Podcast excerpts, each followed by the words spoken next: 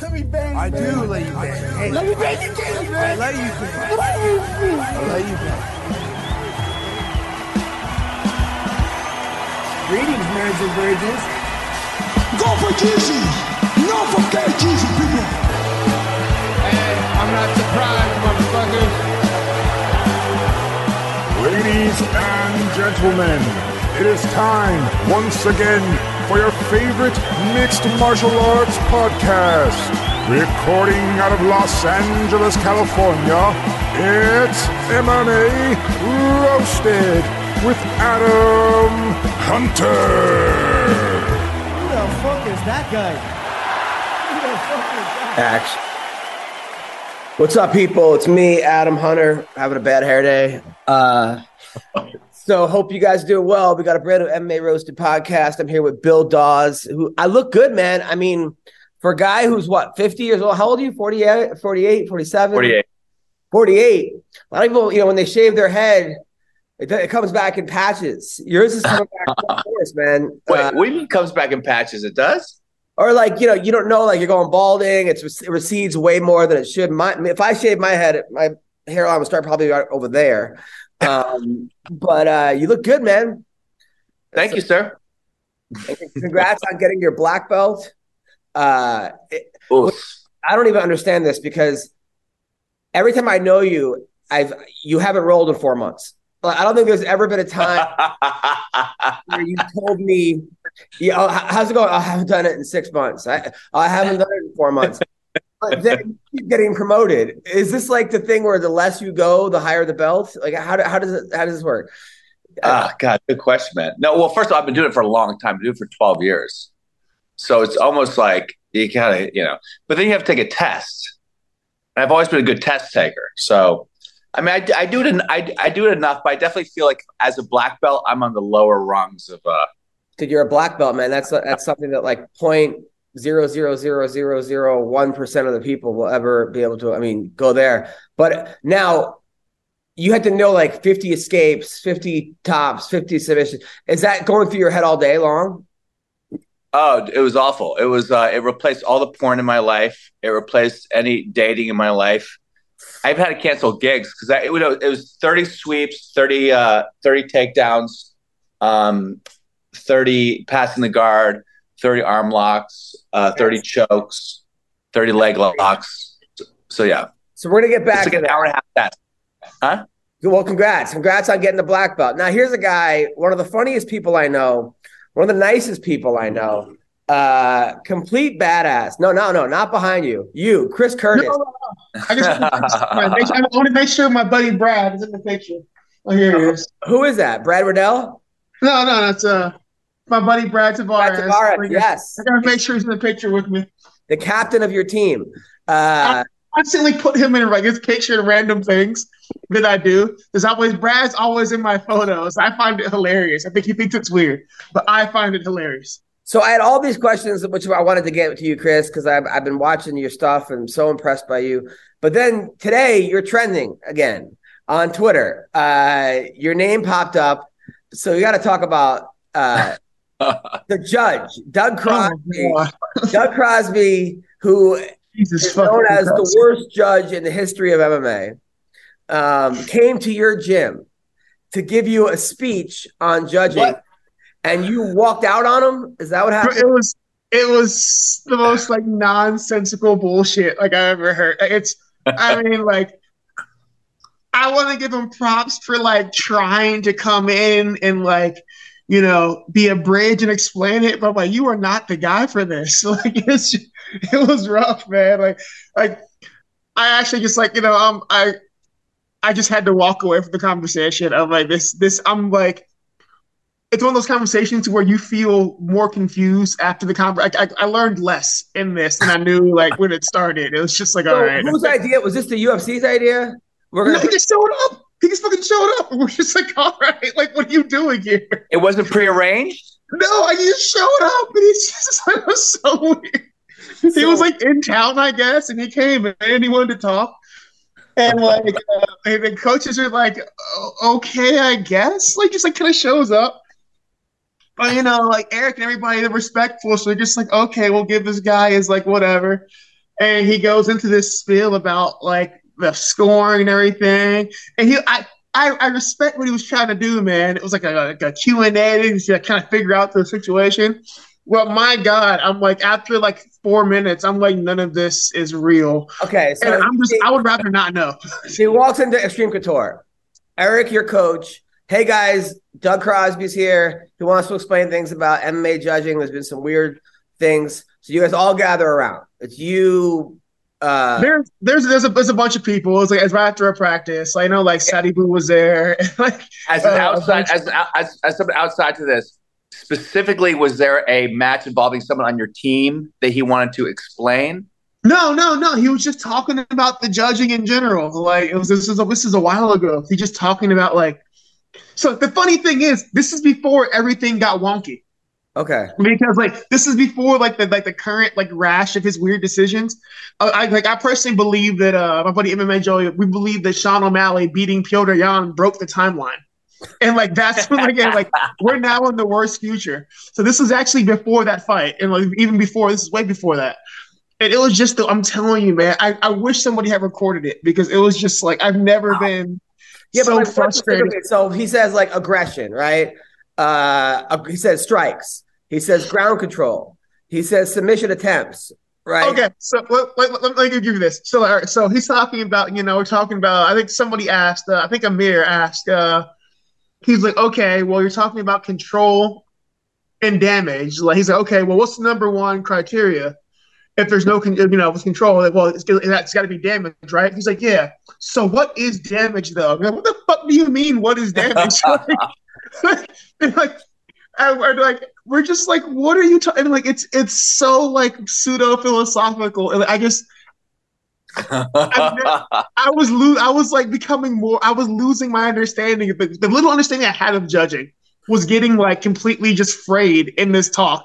And I'm like, you know what? I'm just gonna leave because like this isn't helping me at all. No, and the thing is, you were in, law school, right? You dropped out of law I, school. I, I, no, I wanted to be a lawyer, so I was I was uh I was working on my undergrads in a, in a law originally, and I'm just like, this doesn't make sense. Like I, I don't understand like what this actually. Did he think is. he was talking to idiots, or he was talking to like like guys that wouldn't understand? No, like, I I don't think he's. I don't think it was him thinking he was talking to idiots. I think he's just like has this weird pseudo philosophical like approach to what he does, and I'm like, no, bro, it's like.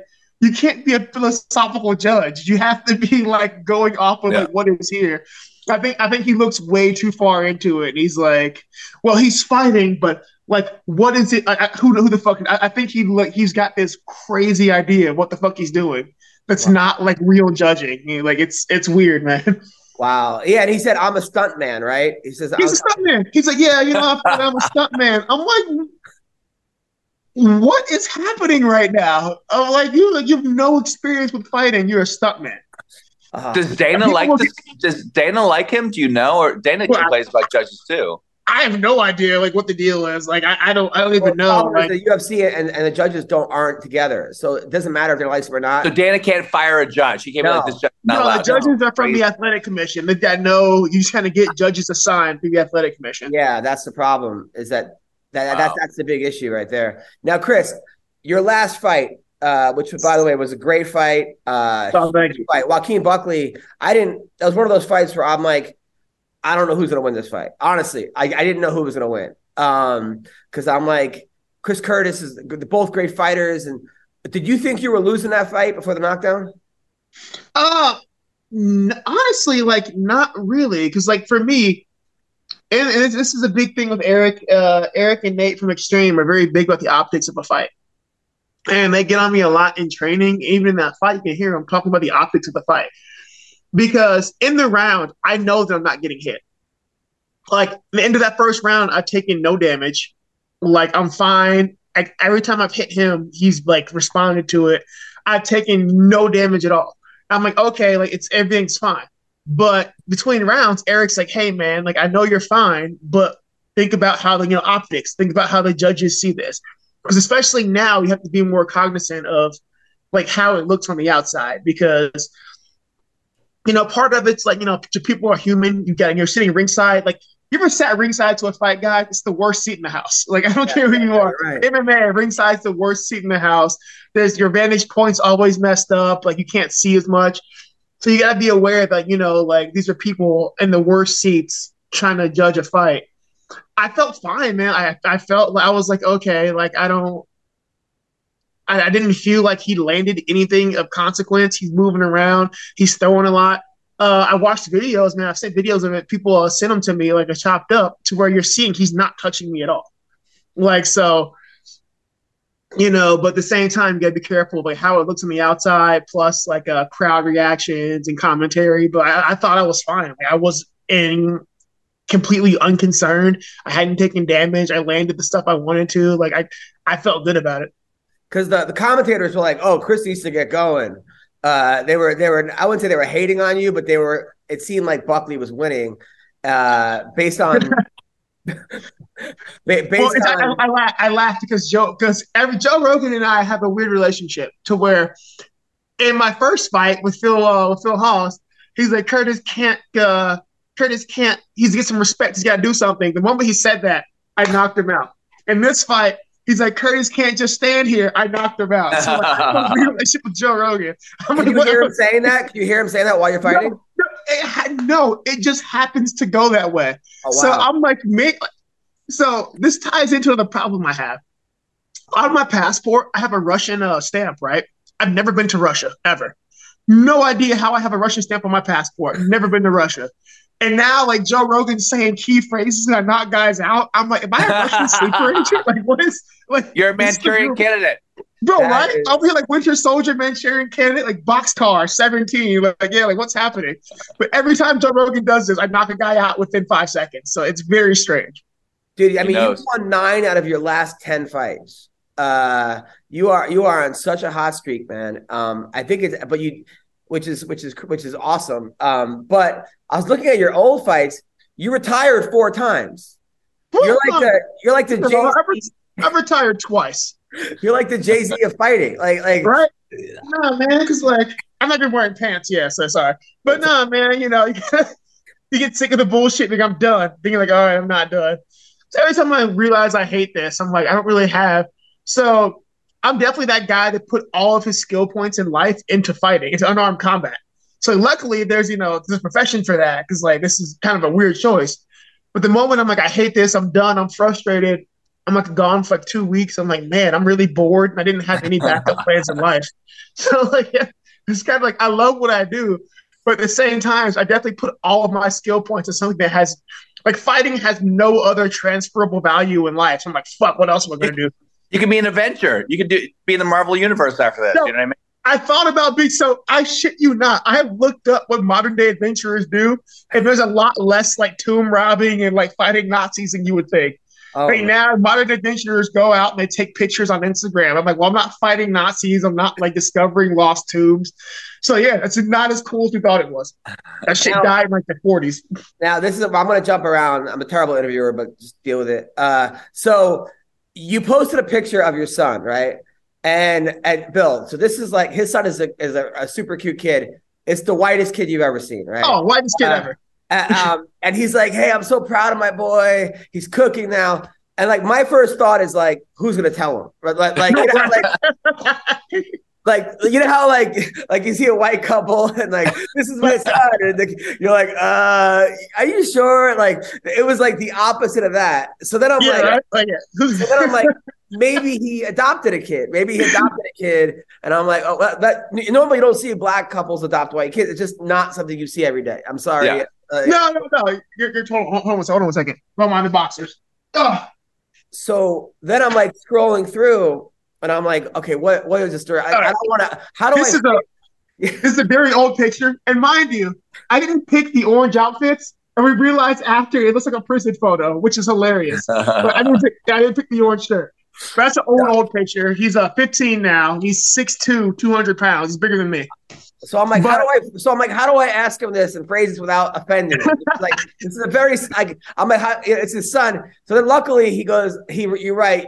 After like the ninth comment was like Yeah. the ninth comment of people that were kind of being funny with it, like, Yeah. wow, yeah, I can see the resemblance, or like, you know, he, he must get his mom's genes, or something, you know. So then Right, yeah. away, it was like, you, are you sure you, you know, I wanted to be like, do you have the accountant's phone number, like, like, but like, I don't, I don't know Chris that well enough to make that joke, you know. So Bro, no, I get it a lot, man. I, I get it way more than you would think. It's just funny. So Like, you, you met, know- you met his mom and she was three months pregnant. She's three months pregnant. I met his mom. We were young. I was, uh, I was like 20. She's 19. She's three months pregnant. And, you know, we were kids at the time. And I was like, I can raise a kid, whatever. So at the time, in hindsight, it's probably not the most responsible thing for like us to do. But uh, we were kids at the time. And uh, we did it. It was and, uh, it was the most responsible thing for you to do. You Yeah, kidding me? That's yeah, incredible, yeah. man.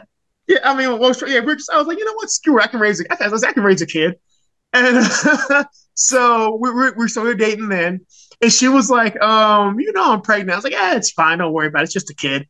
So, uh, you know, six months later, I cut his cord, and I've been there ever since. Like, yeah, Now, now I have a lot of which is amazing, and that's got to be the coolest Incredible. story for the kid to have you as the dad. Like, oh, dude, you know, no, no, it, it- there's been some weird shit like because of like the situation. Like, I'm gonna cut you off, but one time, this funny story. I was uh, he was like a year old, and I'm coming home from practice. It's like a nice day outside. I was like, I'll walk to the babysitter to pick him up. Right? We lived like uh in North Side of Ohio, in uh, Cincinnati. So I go to the babysitter. I pick him up. I'm walking past a bar, and there's like dudes like biker dudes out there. I got this like kid and a diaper bag in my hand, and dude's like, hey, hey, hey. Did you steal that baby? And I'm oh like, no, oh my, Yeah. Oh my god! I was like, what the? Like, I was so blown away. I was like, why would that be your go-to situation? Like, anything you can pull from top front out of your ass. Did you steal this baby? I was I like, mean, yes, that- I stole this Not white like, is that baby. your kid? Are you, are you the nanny? I mean, there's other ways that you could probably. There could be, Uh, I, it could be a step kid. I could be like, Yeah. yeah, I could be a baby. It's like, bro, like your Wow. first question was, did you steal that baby? I was like, yeah, and normally, no offense, but most people are trying to get rid of their. They're not trying to steal babies. yeah, But, like how many, you know? when you see black dudes running around stealing kids, like it is not that is not something we do. Like, bro, no. What did you I- I- say? I- did you get I, mad? I was like, no, I stole. I was like, yes, I stole this baby. Like, I, I stole this baby, diaper bag and all.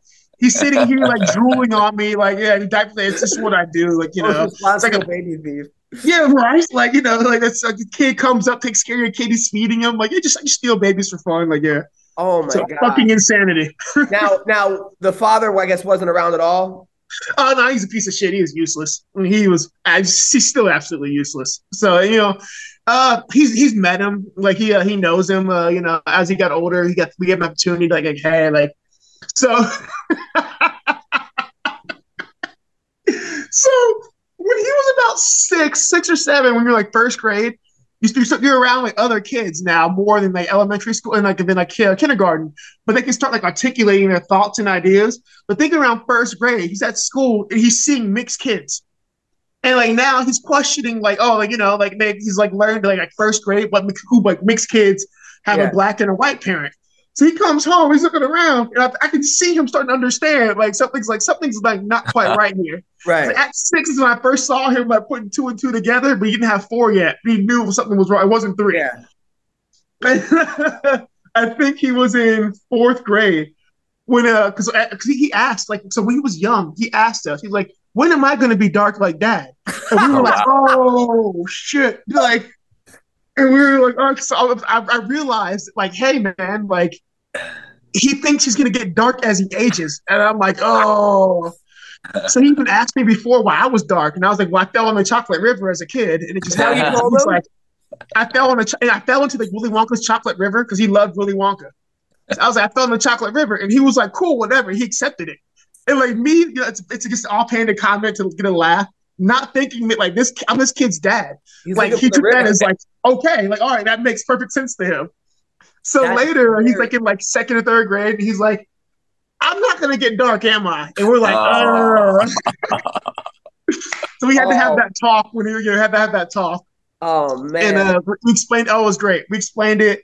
Uh, we gave opportunity to meet his biological father. And uh, you know, when he was like 10. He's like 12, actually. We met Bob's with father.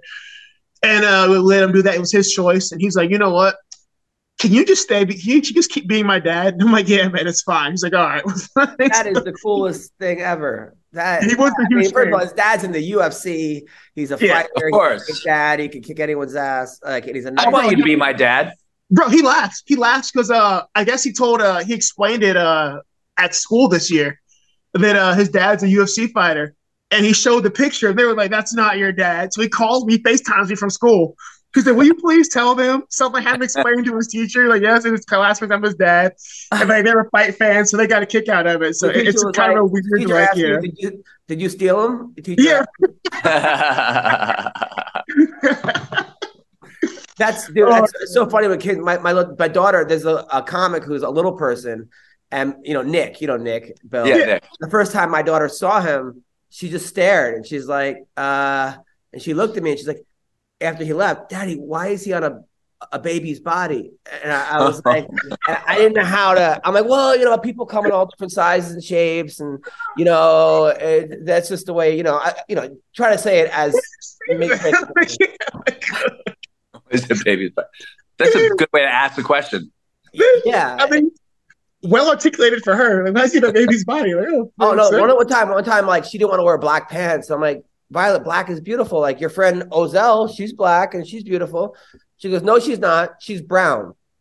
And I was like, oh man, like, Good point. Good point. Like, dude, they they will catch you off guard in like the weirdest ways. You're just like, uh. And I had to realize like a while ago that you got you got to be careful of what you say because like they take that to heart and they're just like, okay, well that's law then. yeah, So, yeah. no, I can't believe he told him he said he fell in a chocolate river. That is the funniest. I I totally thought it was just like a throwaway line, and I didn't realize for years he's going around like, well, like it's just chocolate. Dad's probably chocolate river. So I look back on that, I was like, bro, like Uh-oh. He's well adjusted, but I'm like, what things are like laying in there dormant that he hasn't like outgrown yet? I'm like, oh man, if I ever Oh, have any more kids, I gotta be really careful because I, ooh, I uh, I dodged some bullets. oh my god! And then I, and then I, I read that dude. This so Chris is such a good guy. He's that his his neighbor. Now this is funny. So he's got an Italian neighbor, an old woman, who leaves ribs on his door for him. Now, uh, Ribs and lasagna.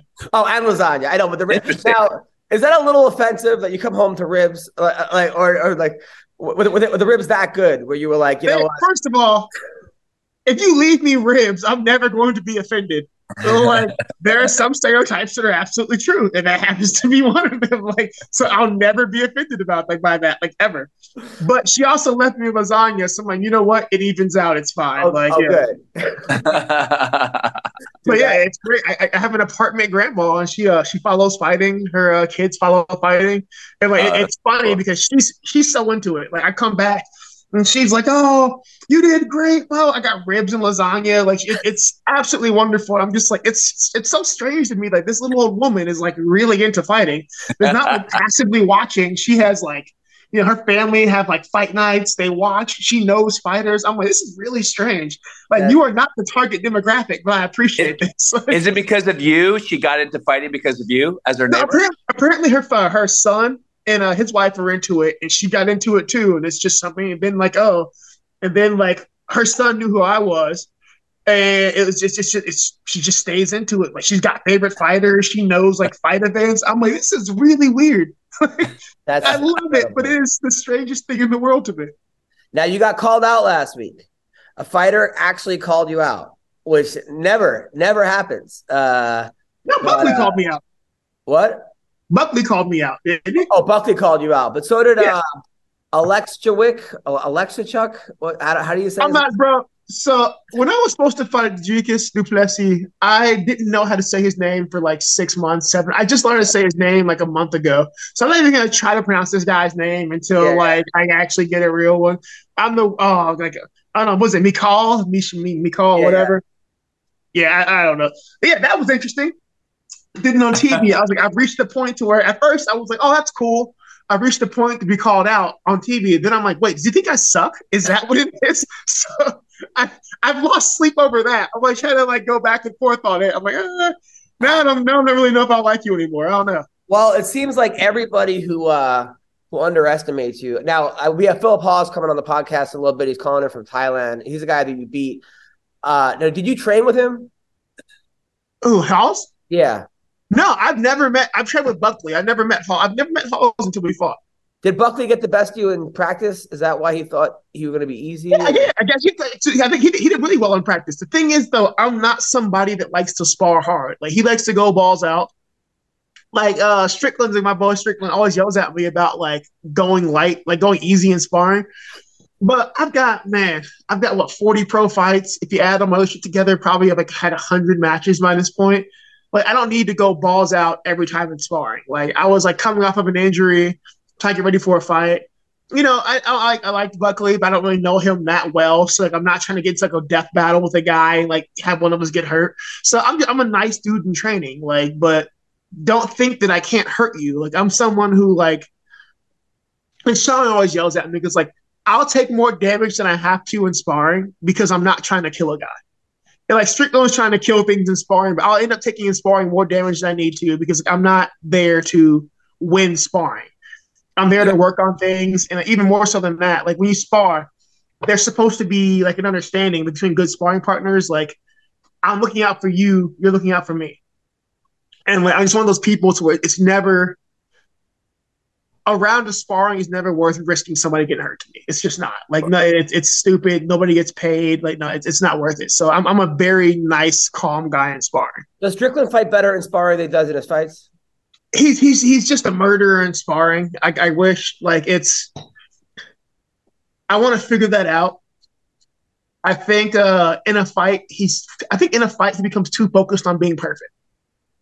Like he'll flow a lot better in sparring. I think in a fight he's just too worried about doing everything perfect, and he's like, you know, it's like it's compl- I, I like once he gets that middle ground in, he'll be just the biggest fucking problem ever. But I think in fights he's too worried about being perfect. He looks like his last fight. He looked like he was just kind of coasting. I just felt like I was like he never mm-hmm. went to like another gear. It felt yeah, like he, he was he was calm. He was trying. So once again, he was doing everything right. He's like calm, touching, going. But like from a technical standpoint, he looked like he was doing he was doing things right. But like he just he was too focused on being perfect there. He thought he was ahead. He didn't push. He was just like trying to fight the perfect fight. I think sometimes that happens with him. He's just like so obsessed with like having everything be like perfect that it works to his detriment. Because I think Sean's like otherwise. Hmm? Do you worry about him otherwise? Because it seems like he's a maniac. I don't know. He, oh god, he's just a crazy person. And I've since realized at this point, like you know, like as long as he doesn't like, oh god, like dude, I'm telling you, like he's he's the biggest source of like stress in like my fighting life. Cause like we're, we're shit, years ago, we're at the gym one day, we get a call like, hey, Sean's in the hospital. He got hit by a car on his bike and like he's gonna lose a leg. And we're like, what? like, why? And like, you know, it's, you get a message from like, oh yeah, I was gonna fight to a guy. Uh, I pulled over the guy and road rage it. I was trying to give him a cut on his car and fight. And I'm like, why are you this way, Sean? Like, he, you can, you can take him anywhere. He will find somebody to fight with. Like, it doesn't matter where. It's just he's just the most abrasive, good dude. Sean's a really good dude. Like people don't believe it, but like he's like a brother. He's a really, really good guy. But he's also the single most abrasive human being you'll ever meet in your entire life. Like, if you don't have thick skin, Sean's gonna he's gonna start cutting deep really quickly. You gotta have thick skin with Sean. Were you there with Jake Shields fought Mike Jackson? No, I found out about that late. I wish I had been there. Like I didn't go to the PI that day, unfortunately, but like I saw the videos. But I like talked to Jake yesterday, like what is going on? And like you know, it, it's just yeah, give some backstory because some people don't. I know. I mean, I'm buddies with Jake, but I'm a little bit. uh I don't know all the backstory. So this guy was calling Jake a Nazi on Twitter. Is that well, basically the genesis? Apparently, he's been calling Jake a Nazi on Twitter for a long time, and yeah. they've gone back and forth. And then there was the uh, you know, like Mike talked a lot of shit, and then they were like, all right, fine, it's on sight. So they both said on sight. So I'm like, why? Like, what's the problem? If we're if we're arguing and we're we're both like, fine, it's on sight. What does that mean to you? Like, yeah, like, bro, like we're like, there's no discussion. Like, we're we're gonna like, wait, when we see each other, we're going like, we're gonna settle this. So apparently, like, he didn't know what on sight. Uh, maybe he's no on sight mean, but like, I was like, I'm not mad. I'm like, bro, you did this. Like, you it's like that's the equivalent to slapping you with a glove. Like, you know, like the challenge is on, like the next move is go. Fuck, I, I can't be mad. I'm like, I bro. know both. I know both those guys. I don't. Th- Jake is not a Nazi. Uh, no, I, I know them both. Jake is fucking great. Like, I wish, like, it's so shitty because, like, you know, Jake, people, because people have different beliefs than you or like values, doesn't mean they're fucking Nazis or or fucking fascists or communists, whatever. Like, people throw that shit around way too much. Like politically, Jake and I are very different leaning. I'm like more like center left. He's definitely more uh, right. But I would never call Jake a Nazi. That dude's gone out of his way for me multiple times. Like he's gone out of his way for multiple different people. Like yeah, he does say off the wall shit sometimes, but I don't think we have to we have to realize that not everyone is going to be like the same cookie cutter mold of like political correctness, and that's fine. There are levels to that, but like you can't just start calling somebody a Nazi, and then you can't call somebody a Nazi and not expect that dude to whoop your ass. And that's Mike's philosophy: is that if you don't denounce Nazis all the time, or oh, if you're basically saying if you're not with us, you're against us, you know. And I've never seen Jake support the Nazis. I know, I know, I know. What is, what and, then, happening? and then he also said that black people can't be racist. Or like, like like, I love that. Like, you're black, you can't be racist. Like, mm, you're black. I don't think so.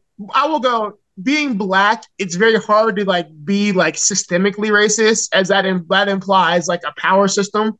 Yeah. But like, no, you can be racist as being black. Like, yeah, like you, you, you can't do the systemic racism thing because that implies you're in a position to like do that. But black people can definitely be racist. Like, yeah, like anyone can be racist.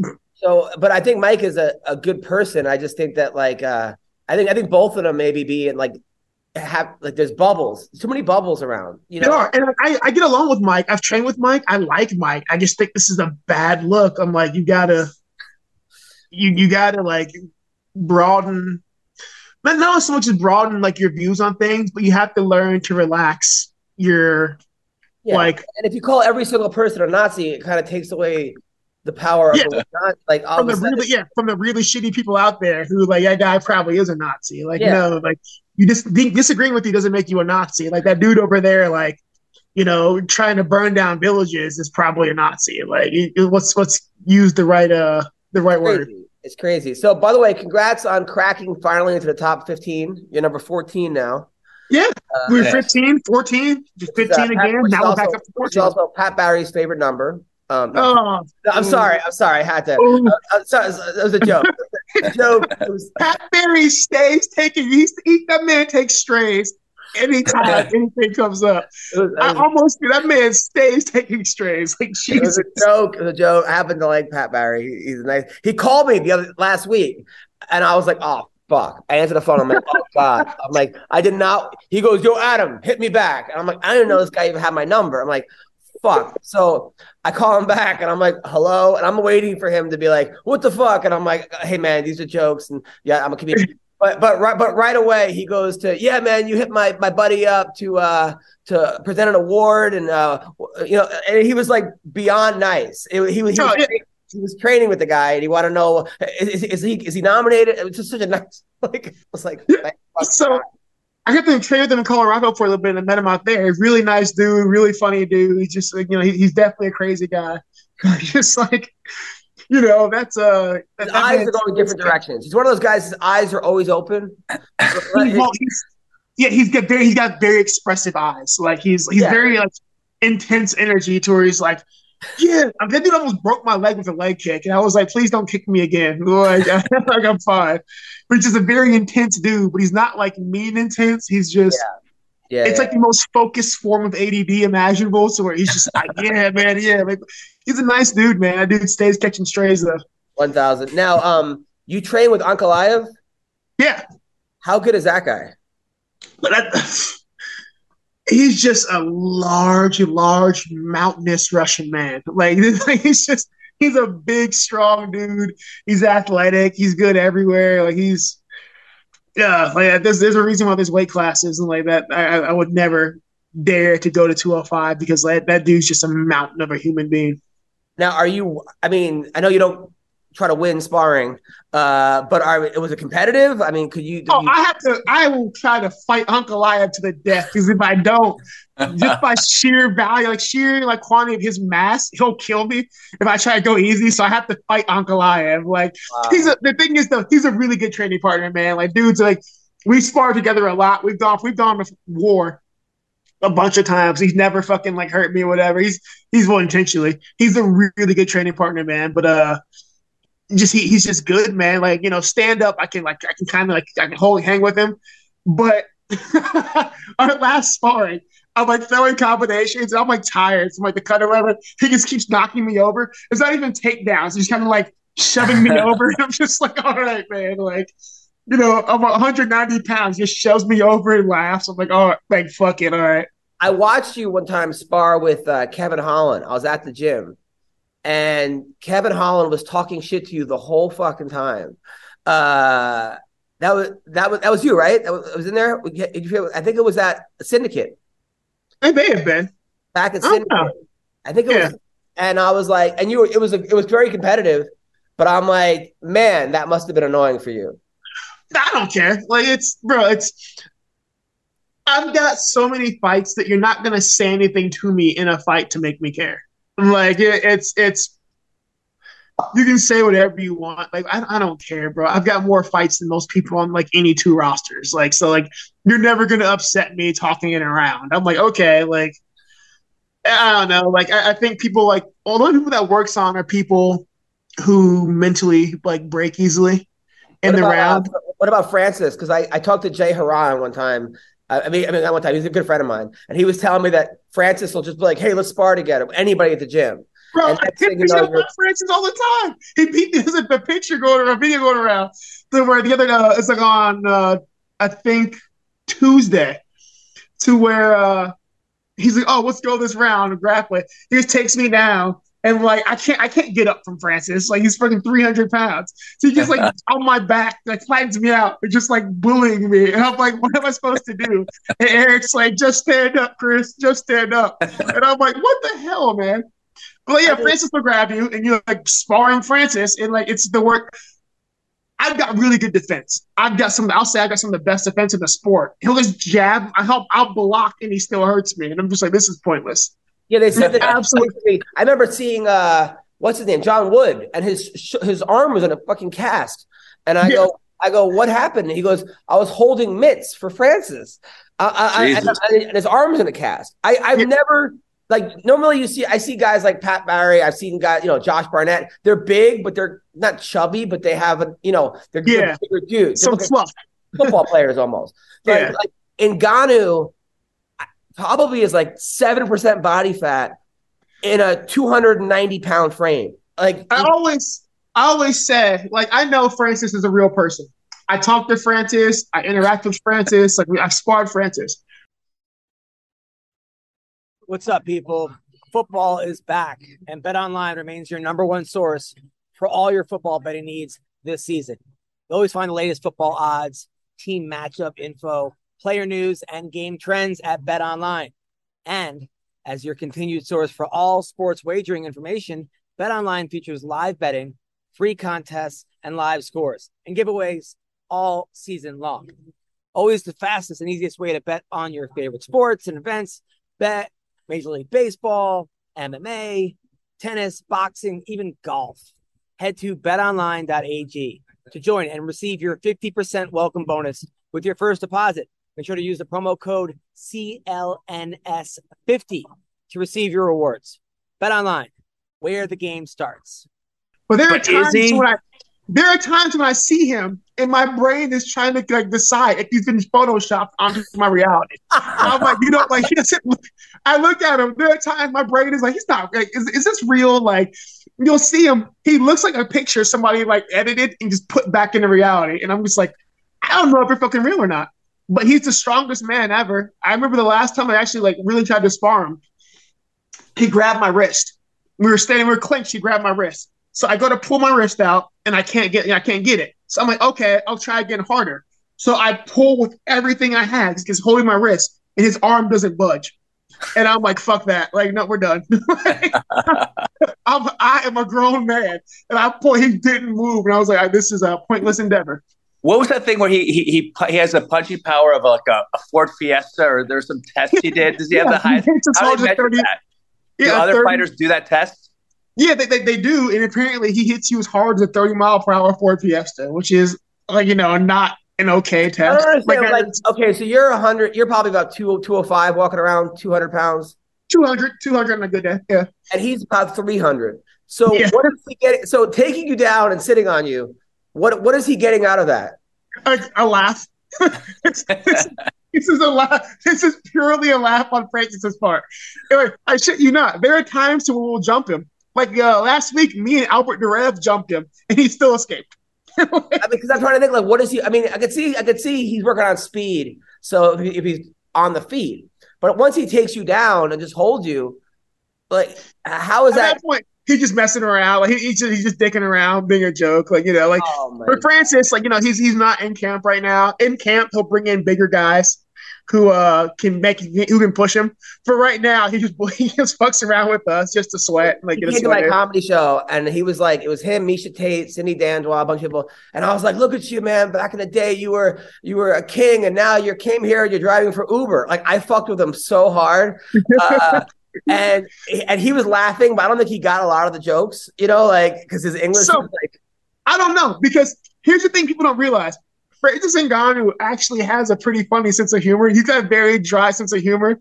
It's pretty understated, but Francis has said some off the wall things that you're yeah, yeah.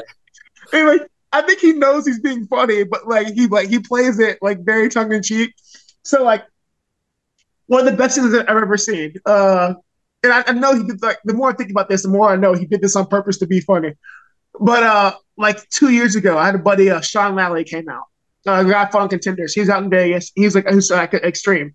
See, hey man, you think I go to spar around with Francis on sparring day? I was like, yeah, man, go ask. He's like, yeah, sure. I was like, hey Francis, this guy, Sean's a welterweight, wants to spar you. And Francis is like, yeah, sure. So Sean's got his gloves on. As the round begins, Francis comes up, looks him dead in the eye, puts his hand on top of his hands, and goes, "Do not be afraid." And I was like, "Bro, what the you saw like you saw Sean's like Sean's an army goes an army ranger, and you see him kind of like, what's happening right now? Uh, And I absolutely died. And like Stone Francis is like straight face, just like he's like he's a bit more of a troll than you think he is, but he's like, he's very understated with his humor. when I saw him at the fight, he goes, "You come here." Come- I'm like, "Oh, Oh fuck." no! And then, he, and then he goes, "You sit with me rest of the show." Like he was, and then I had to go. I'm like, "Yo, I got to do a comedy show." So I, I I gave Jay Haran the ticket, and like, thank God. Like he was. He's- No, Francis is he's, he's fun people, man. He's he's a really good dude. He's uh he's way Is he- funnier than people give him credit for. Is he injured now? He's, I think he's coming off. I think he's like trying to get off of the list. I'm not sure like where his recovery is, but like you know, he did a surgery after the uh, Gane fight. Uh huh. So So him, versus, like- versus, him versus Jon Jones. What happens in this fight? Uh, assuming Jon Jones doesn't come out and try to stomp on Francis's like repaired knees, like I don't really. Exactly what's going to happen. You know that. Yeah, yeah, like that's the only thing that concerns me. But my God, like, so here's the thing: Jon Jones can get hit. He's been touched up a bunch in fights. DC touched him up. Uh, Gustaf- uh, Stipe touched, uh, not Stipe, but uh, Gustafsson. Gustafsson touched him up. Uh, Santos touched him up. Uh, Dominick Reyes touched him up. So it's not like he's like this defensive like master, like you know, defensive master. He's not going to get hit. What happens when France, like Francis hits people, they die. You don't go to sleep. You don't fall down. Like just you know, you stop living. Like he separates you from your mortal coil. So I don't see Jon Jones not getting hit for five rounds. And like there are fights, France people say Francis was gonna lose. That he like okay, but when I touch you, you die, and that wins. So like I can't see him staying alive for five rounds. I can't. Got it. I mean, I can't wait to watch that fight because it's just like, I mean, When also when Jon is it? When's that? Is it set? supposedly going to be in March. Um, Suppo- and that's a that's a big asterisk, man. Like I I don't. Jon Jones, like I would love to see Jon Jones come back, but I have no. I'm not gonna hold my breath on Jon Jones ever coming back. I don't think it'll actually happen. I would love for it to happen, but I think I, I just I just don't see it happening. Now, did you put your uh, your hat in to fight Jake Paul, or am I imagining this? No, no. I uh so not me. I was never like what I, I didn't care. I thought it was just like a joke. But uh a, a boxer I know who trains with Jake Paul, like professional boxer, really good, like he's uh, been a champion. So I was talking to him the this week actually on Monday, I think, about Jake Paul. Because I was like, okay, I was like, okay, you gotta fill me in. Like, is this a joke? Is he like is he like trolling us all?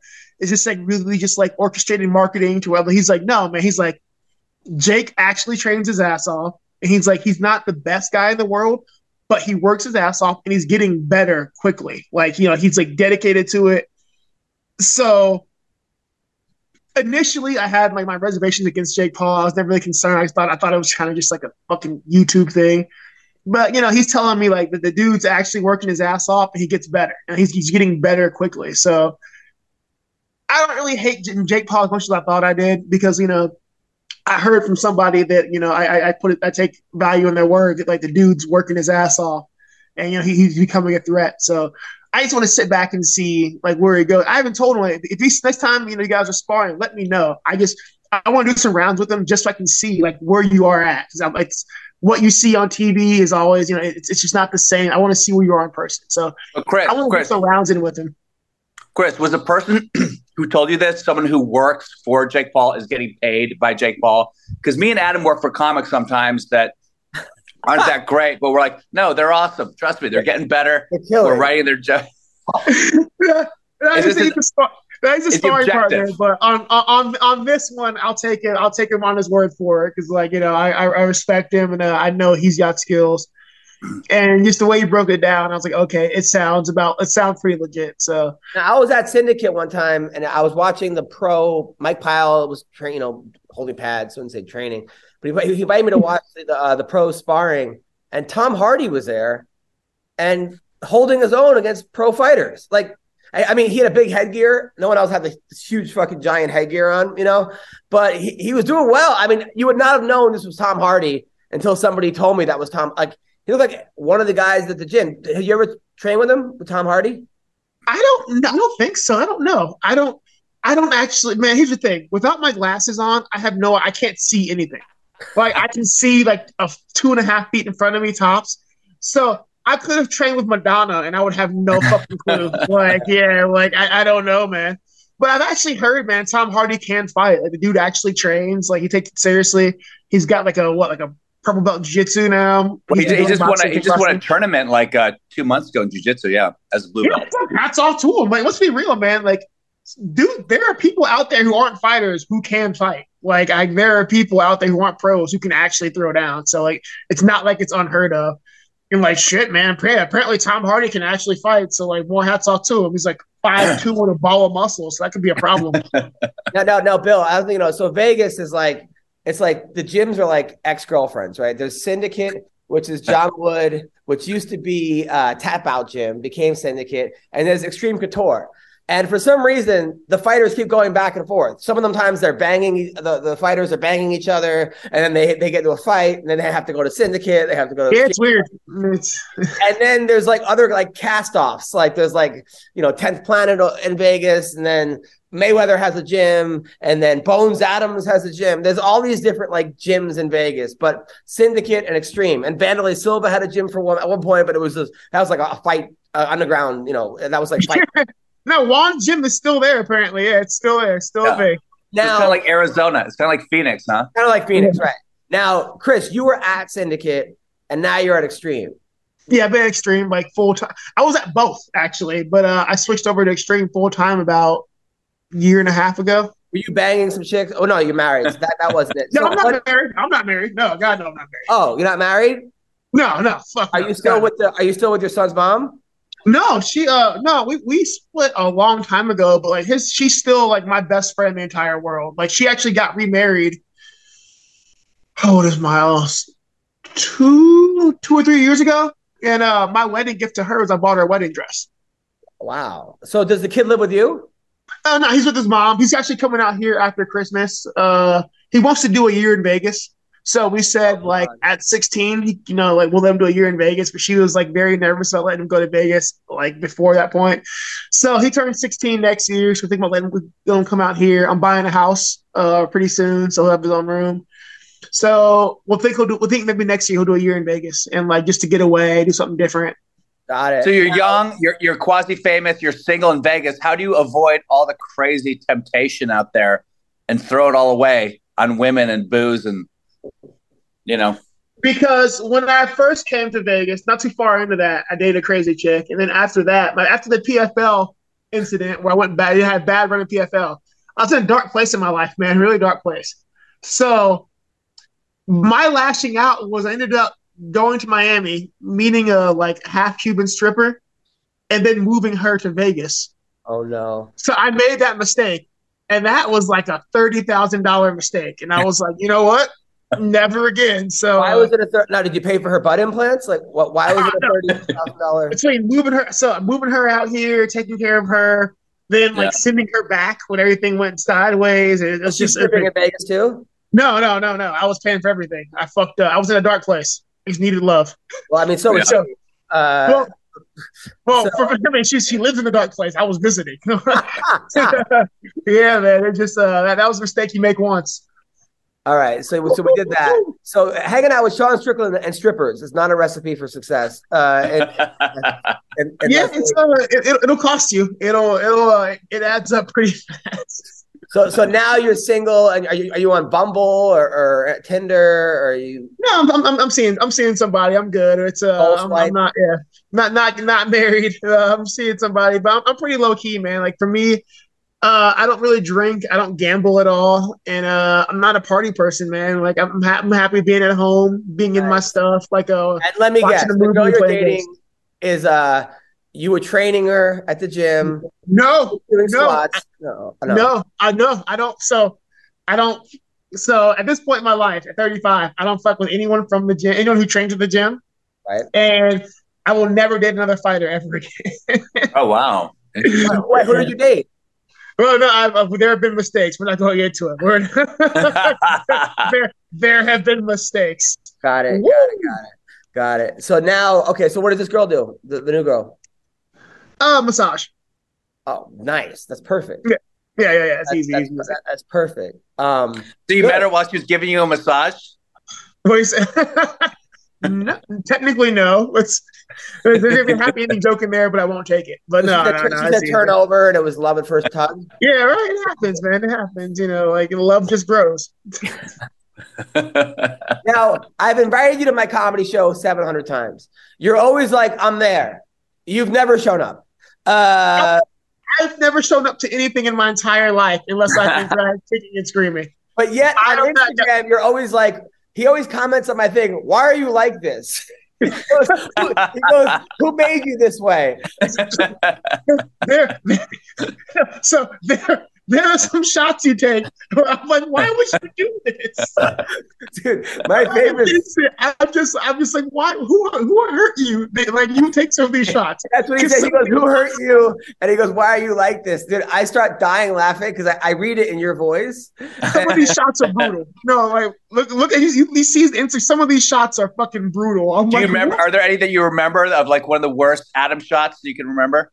I would have to go. I would have to go back. I should do that right now. But there are some shots where I'm like, bro, why?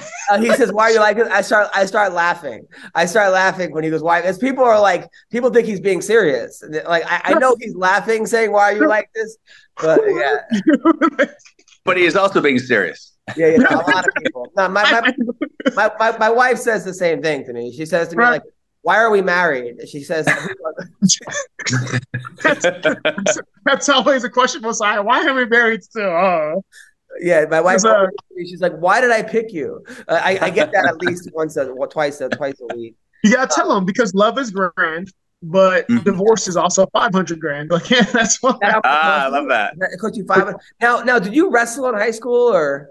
No, no, I wrestled for like half a season once, and I was like, you know what, I'm bad at wrestling, so I went back to boxing. that was regrettable. Yeah. at this point, I wish I had hung out in wrestling more, but uh, so yeah, actually, I'd like learned to wrestle as an adult. But when did you start becoming a full time MMA fighter? Uh, full time, I was probably. Actually, I'll tell you exactly. Because so here's a fun story. I was training, working, everything, and um, I actually only went pro. I quit my job and went pro because at the time my son's mom got fired from her job. She lost her job, and it was like the beginning of I think June of that year. And I was like, oh man, I've got one month to make rent. And I was like, well, I guess I'm a pro fighter now. Wow.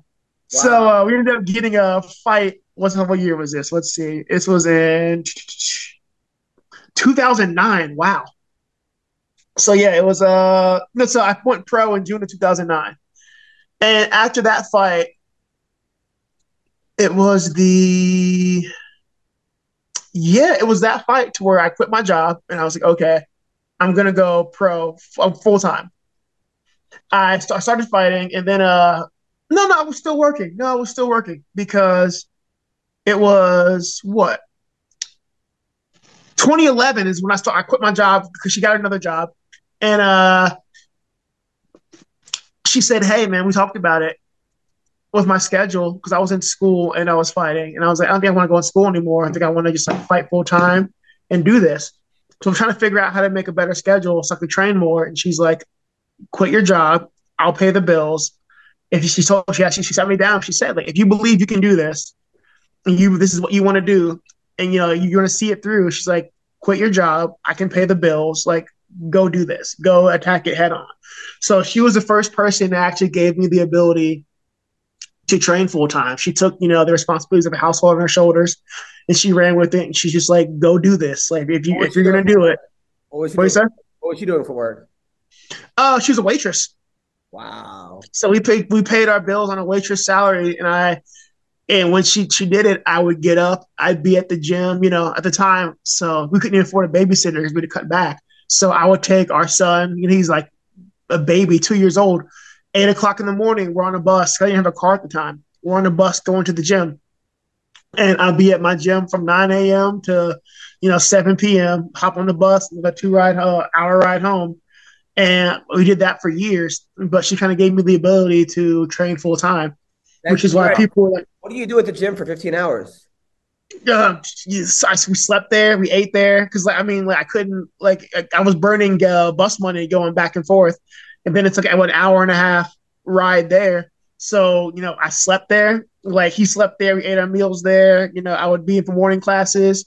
I'd play with him there, which uh, you know, for a few hours, whatever. We'd go back to evening classes, we team practice, and I, I, I, I would be there all day. We come home, and that was it. So that was that was rough, man. But uh, how do you not lose? I mean, because I think a lot of people in different situations uh, can relate. But how do you not lose faith when when you're right in there? And you, I mean, is it just like where do you get that belief in yourself is it from your upbringing is it from like a good book that you read like is it just oh, you're that no. much because i was no literally i was just an i was an angry teenager so i never i'm an angry i was an angry angsty teenager so i never got over like every time somebody was like you suck or every bad thing never happened to me i don't have the ability to forget so i just kind of like internalize it which is why I'll probably die at like 45 from a brain aneurysm. Like I'm pretty sure like it can't be healthy.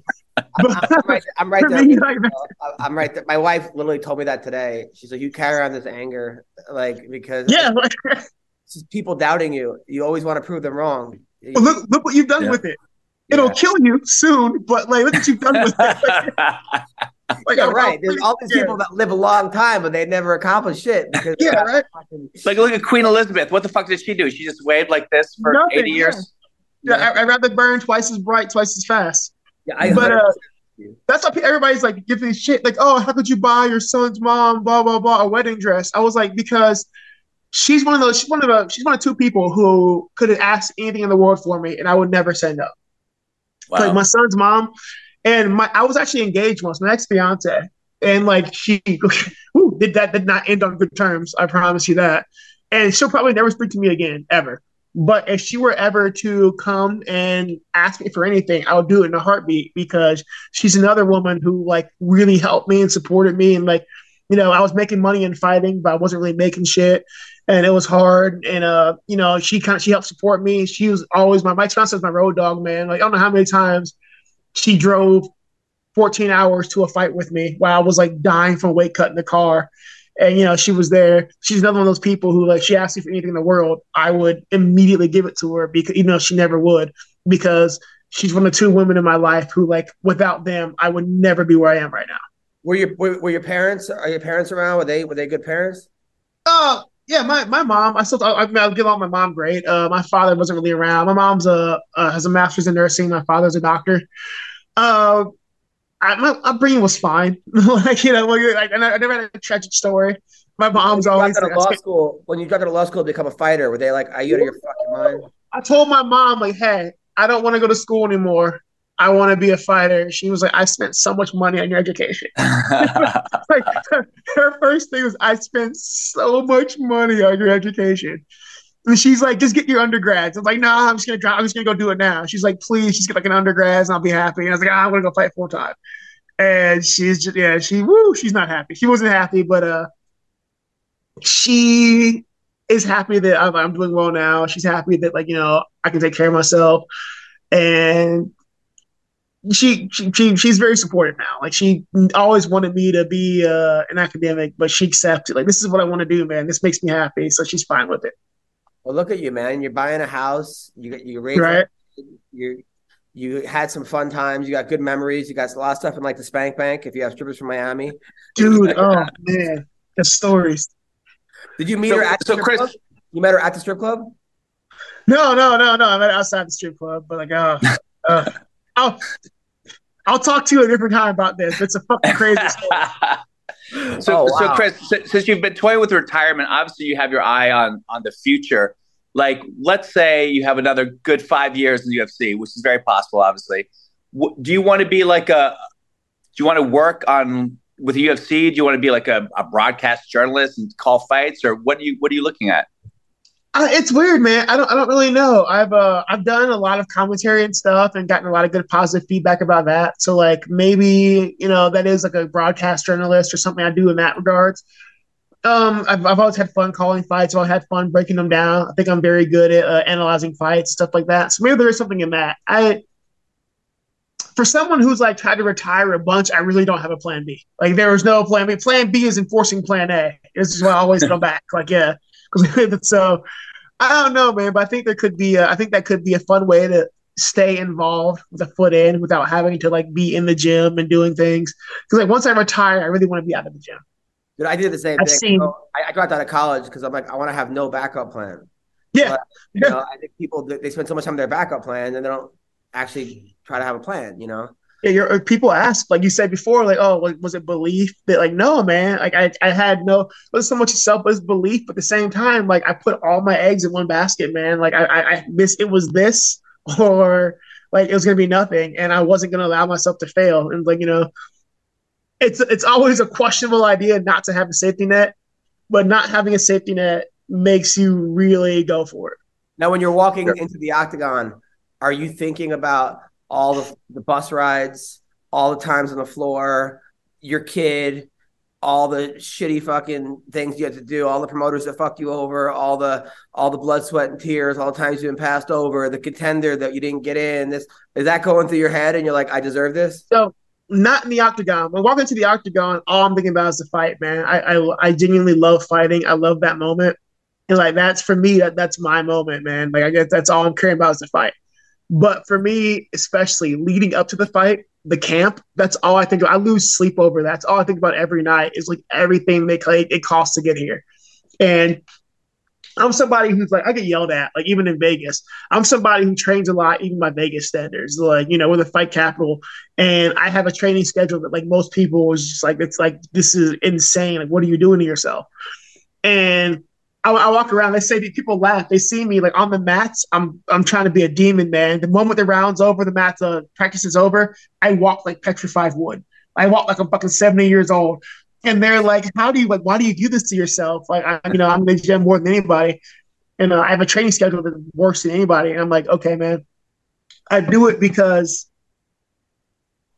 there's so much that it took to get me here.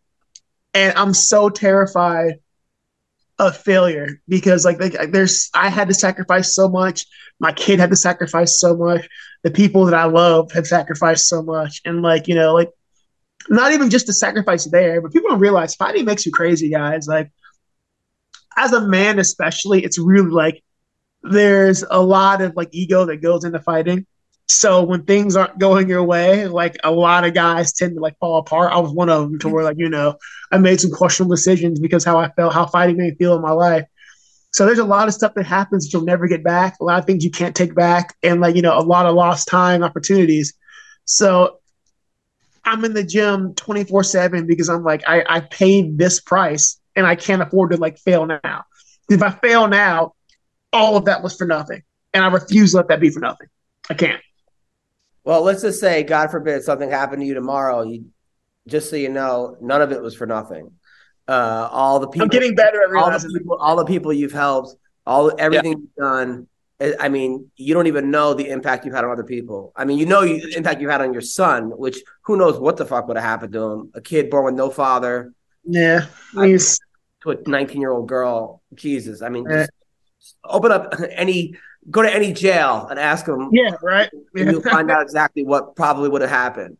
Um, but then all the kids you've inspired, all the classes you probably taught, all the people, all the people looking up to you, your family, your mom, you know. You're going to make them him crazy. cry. You're going to make them cry. No, it's, it's, crazy, man. Like he's right though. Like I get a, uh, it's funny, man. I get so many messages on like Instagram and Twitter from people saying like, "Hey, man, you inspired me to not give up. Inspired me to keep going." I get a lot of messages from people. It's funny. I get messages from people like, "Hey, man, like, no, you don't know me, but do you have time to talk when we're going through things?" I always answer those. I'm like, "Yeah, man, like, you know, like, talk to me." It's it's so weird because like people will reach out and just like, "Hey, man, like, I'm going through some things." Like, can I just talk to you? And I'm like, yeah, man, fucking talk away. Like, what's off? Like, and I, I'll always make time for that. And it's just cool to see that, like, you know, even if you don't like specifically reach out to one person, people can see you as somebody they can reach a hand out to for help. And like that, that's a really cool feeling for me. Yeah. That's amazing. It's so, crazy. I can get them all the time with that. And I'll sit there and like, well, I'll have conversations like, bro, like get it off your chest. Like I'll do what I can. Dude, that's amazing. Cause most people would just keep that on red or just block them or ignore it. No, yeah. you never know, man. Like you, like one of my biggest regrets in life is like not being there for people when they needed me and now those people aren't here mm. and i'll never like you can't go back and change the past and like those people are they're gone like you know like you, you you've always wondered like if you could have made a difference or like had you answered the phone or had you been available would like things be yeah. different so now i never want to be i never want to have to ask myself like could i have made a difference and like maybe the timing's inconvenient. I'm like, okay, fine, whatever. Like, unless I'm on my way to a fucking like emergency room with a gunshot wound, I can probably make time. but yeah. I just love that idea of I get your number and I call you, hey, Chris, I'm on this date right now, and this girl, she's being really weird. You know, just everything. I'm, I'm, that, I'm that guy, like bro. Like I, I am the ultimate bro. I will, I will, I will get you through this. Like, all right. oh my god, hey guy, there's a crazy guy uh, attacking me on a motorcycle. He looks like Sean Strickland. I was wondering if you could talk to him for, for me. Well, listen. Uh, thank you, Chris. I know it took up your time. Uh, no, I'm glad to be here. No, never that. Best. Uh, can't wait for your next fight. Can't wait to hang out with you. Hopefully, you'll come to the show one time. Uh, you're the man, and uh, best of luck with everything, brother. I appreciate you, man. Thank you, guys. Thank you very much. It was a fun time. You, Take care. Bye. All right, that was Chris Curtis.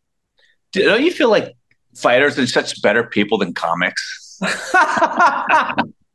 I think terrorists are better people than fucking. I mean, do you any comments? Yeah, I adopted this this child. I was a father to this child. I had no money when nineteen. No, no, it's uh, hey, could you lend me money for this abortion? Uh, I'm trying to fuck this chick. She's three months pregnant. you know where they'll do, perform a surgery at, at, at nine months? Uh, yeah, no, it, it's uh, yeah, what a great guy. I mean, geez. yeah.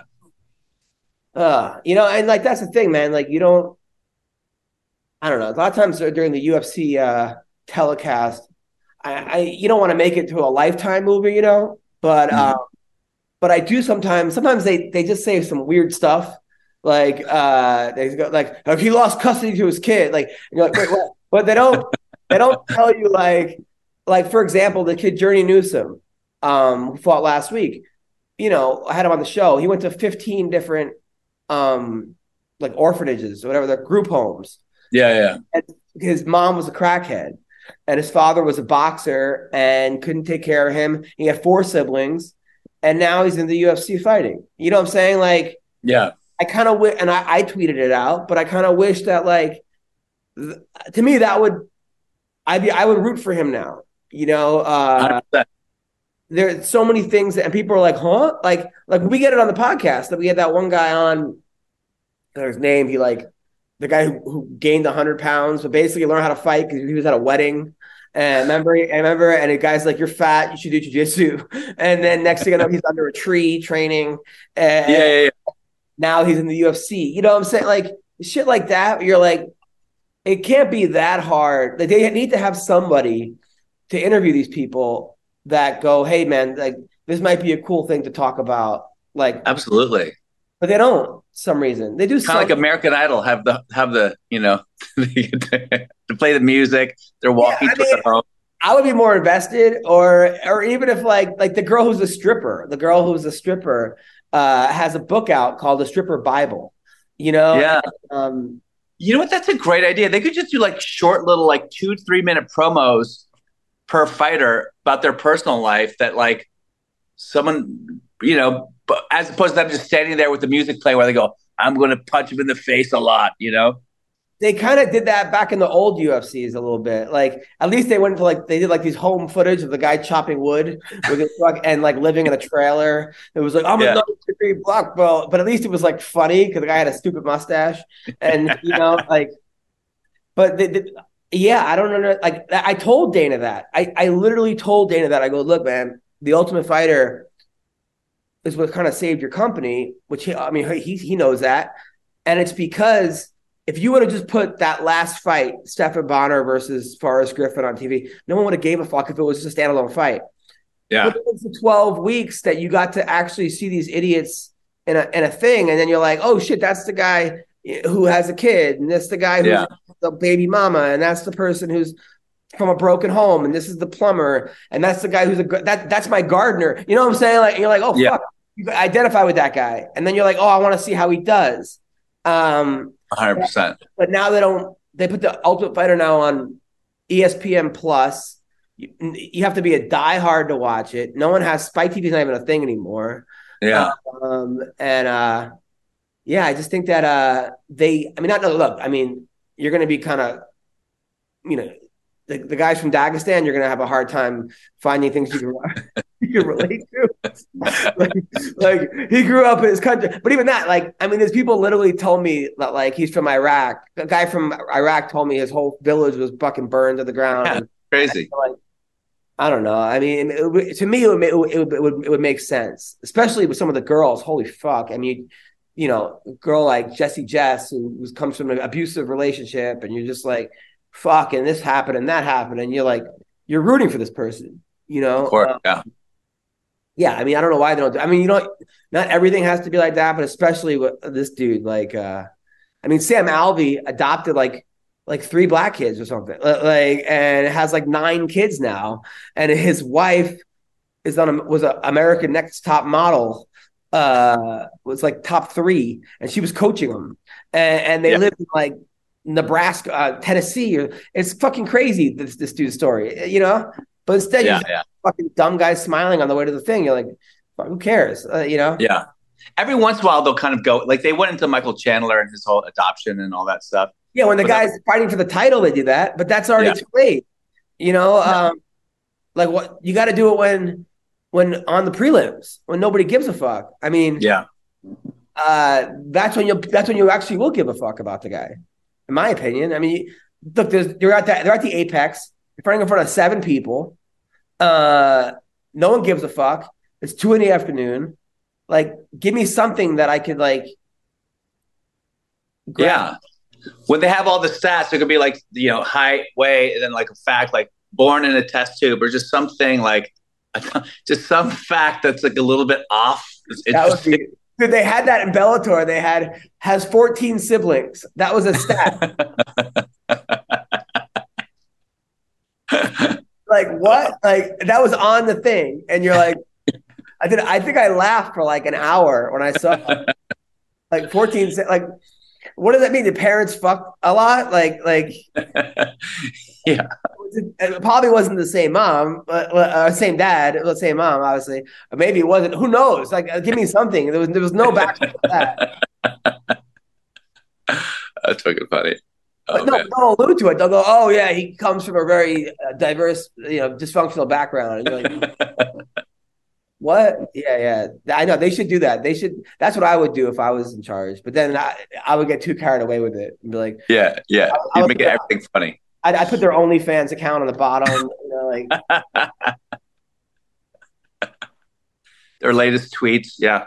yeah, I would be like, uh, yeah, like is a dog walker. You know, like uh, that was the best though. They even with Mayhem, who by the way, I talk to him once a week. He's doing much better in the jail. Oh yeah. What the fuck? Is he still in Mexico? No, he's in jail. He's been in jail for like two years, but he's when I when, he, when I talk to him in jail, he's the only guy I know who sounds great in jail. Uh, most people like like sound great when they're not in jail. Uh, he sounds like they got him on the right medication. Um, they got him on the right. He's not distracted. Um, he's reading lots of books. I guess he's training the kickboxers out in the yard. He's in Chino Penitentiary. Yeah. Is it getting out anytime soon at all? in May. I think May. But he's teaching a kickboxing class, and he says he has transgender cheerleaders. Um, and then they gave him a dog. Uh, he's training a dog. He's happy about that. Uh, he tried to get. To, I guess the jail has a fire department. You can become a fireman in jail, and then I think you'd be good at starting the fires. But but you get like uh, you get like time served and a half, I guess, or if you get become a fireman. But uh, but he didn't make the fire team. No. I wonder why. That's good that he's doing well, man. I, I thought about him the other day, man. Like he, he, was such a funny guy. He's so smart. Dude, he, I give him, a- you know, when he when he calls, I try to I tell him about every single fight. I just try to like create some kind of normalcy for him. You know what I'm saying? Like we don't get, get that deep and shit, but I just we I tell him all about you know Dana White's slapboxing competition league and Jake Paul beating Anderson Silva, like anything ridiculous. So it's like he fucking just die. He starts dying laughing. Like, ah, you know, he ha- has that like manic fucking laugh. Yeah. But then when it, you know, yeah, yeah, it, it's like, do you think about like, all you know, that kid was on top of the fucking world. You know, I remember going to his birthday party. There was about seventy-five Asian women dancing, and him in the middle of them, and the dude was like on top of the fu- like, like, and he had a new car that the UFC bought him from the Ultimate Fighter, and he was fighting Bisping coming up and he was going to be a co- he was a coach on the Ultimate Fighter, and Yeah. he beat Sakuraba in like a minute, and you're just like, bully beatdown was it what what year season four or whatever it was, and like, you know, Kevin James was like in his corner. Mhm. Uh, it was just like fuck, dude. You know, uh, but I mean, look, I mean, that's what uh, he's alive. You know, he probably Yeah. should he probably shouldn't be alive based on Yeah. like statistic wise and how he was living. You know, and he he's beating the odds in that regard. So Maybe he's just better in prison. Maybe when he comes out, it's just too much, man. Maybe he's gonna come out and it's like, what? I don't know.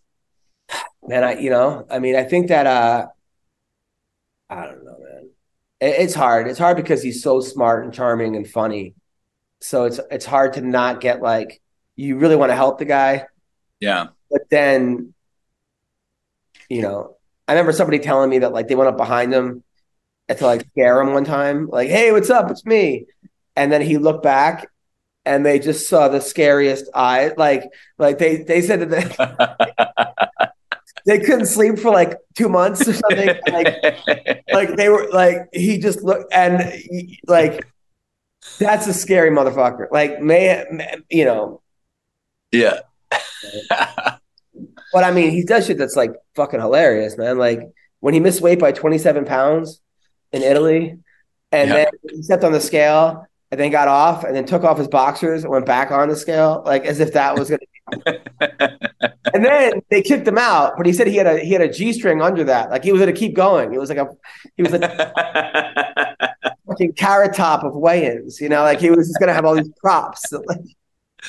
he was like one of those like Russian things that you just keep fucking, you know. oh shit. Anyway, anyway, Bill, hope what do you got coming up? Uh, what do I got coming up? Um, just at the Laugh Factory this week and Friday, and you know the Christmas do the Christmas shows for the homeless people.